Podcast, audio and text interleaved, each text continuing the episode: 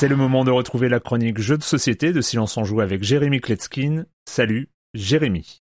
Salut Erwan, que serais-tu, que serions-nous sans la presse, sans l'invention de l'imprimerie? Cette semaine, on va parler d'un jeu expert où on va incarner les pionniers de l'industrie de l'imprimerie au XVe siècle. Ce jeu, c'est Gutenberg, au nom du célèbre imprimeur allemand qui a inventé les caractères métalliques mobiles et donc l'imprimerie moderne. On va gérer un atelier d'impression, on va développer des capacités de production, exécuter des commandes et construire sa renommée. Chaque joueur va recevoir un petit paravent et des cubes en bois noir initiative. Derrière le paravent se cache un petit tableau sur cinq lignes. Il va devoir répartir ses cubes en bois sur les cinq lignes. Puis on va simultanément lever le paravent de tous les joueurs et comparer les majorités euh, ligne après ligne. Pour ceux qui connaissent, ça ressemble un petit peu à la mécanique de Steve Jackson dans le jeu Révolution. Au centre de la table, il y a un grand plateau de jeu divisé en cinq zones principales. Et donc si c'est vous qui avez le plus de cubes noirs sur la première ligne de votre tableau personnel, c'est vous qui choisirez en premier euh, dans la première zone qui est celle des commandes. Et c'est important d'avoir le choix quand vous prenez une commande puisque vous irez beaucoup plus vite à les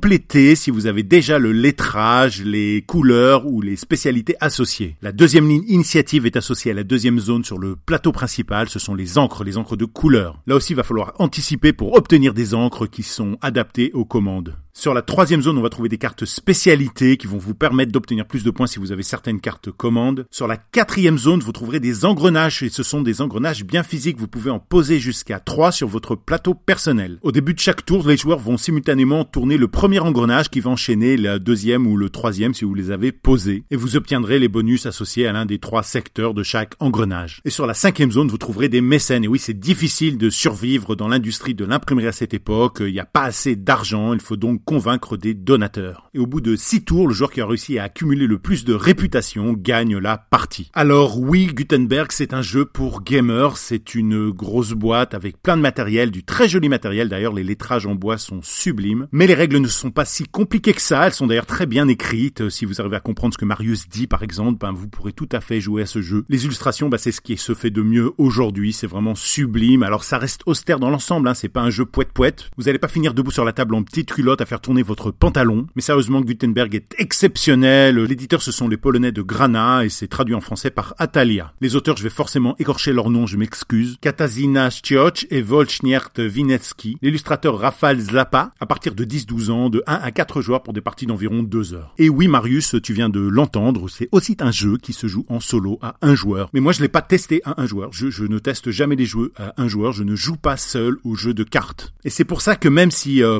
bon, moi, j'ai pas joué, hein, je, je, je, je, dis rien, il a l'air vraiment super, mais j'ai pas joué, et eh ben ça ne peut pas être comparé aux jeux que je chronique ici. Parce que pour moi, les jeux, c'est euh, pas ce qui compte le plus. Ce qui compte le plus, ce sont les gens, c'est avec qui tu joues et ce qui se passe, l'expérience, les échanges pendant les parties. C'est comme pour Diablo ou Immortals. Euh, bah, le en lui-même, bah, c'est une chose, mais ce qui m'intéresse, c'est la méta, c'est la guilde de plus de 100 personnes dont je suis le chef, qui est top 6 sur le serveur Léoric. Et eh ben tous les souvenirs que j'ai, que ce soit dans ce jeu ou dans les jeux de plateau dont je parle ici, ben ils sont associés à des gens, à des personnalités, des jeux de plateau pour un joueur uniquement, ben j'en vois passer plein, c'est vrai, oui, mais ce n'est pas ma cam. Mais bon, moi, Marius, je, ne t'en veux pas, tu pouvais pas savoir, tu maîtrises pas ton sujet, euh, pas de problème. Bye bye.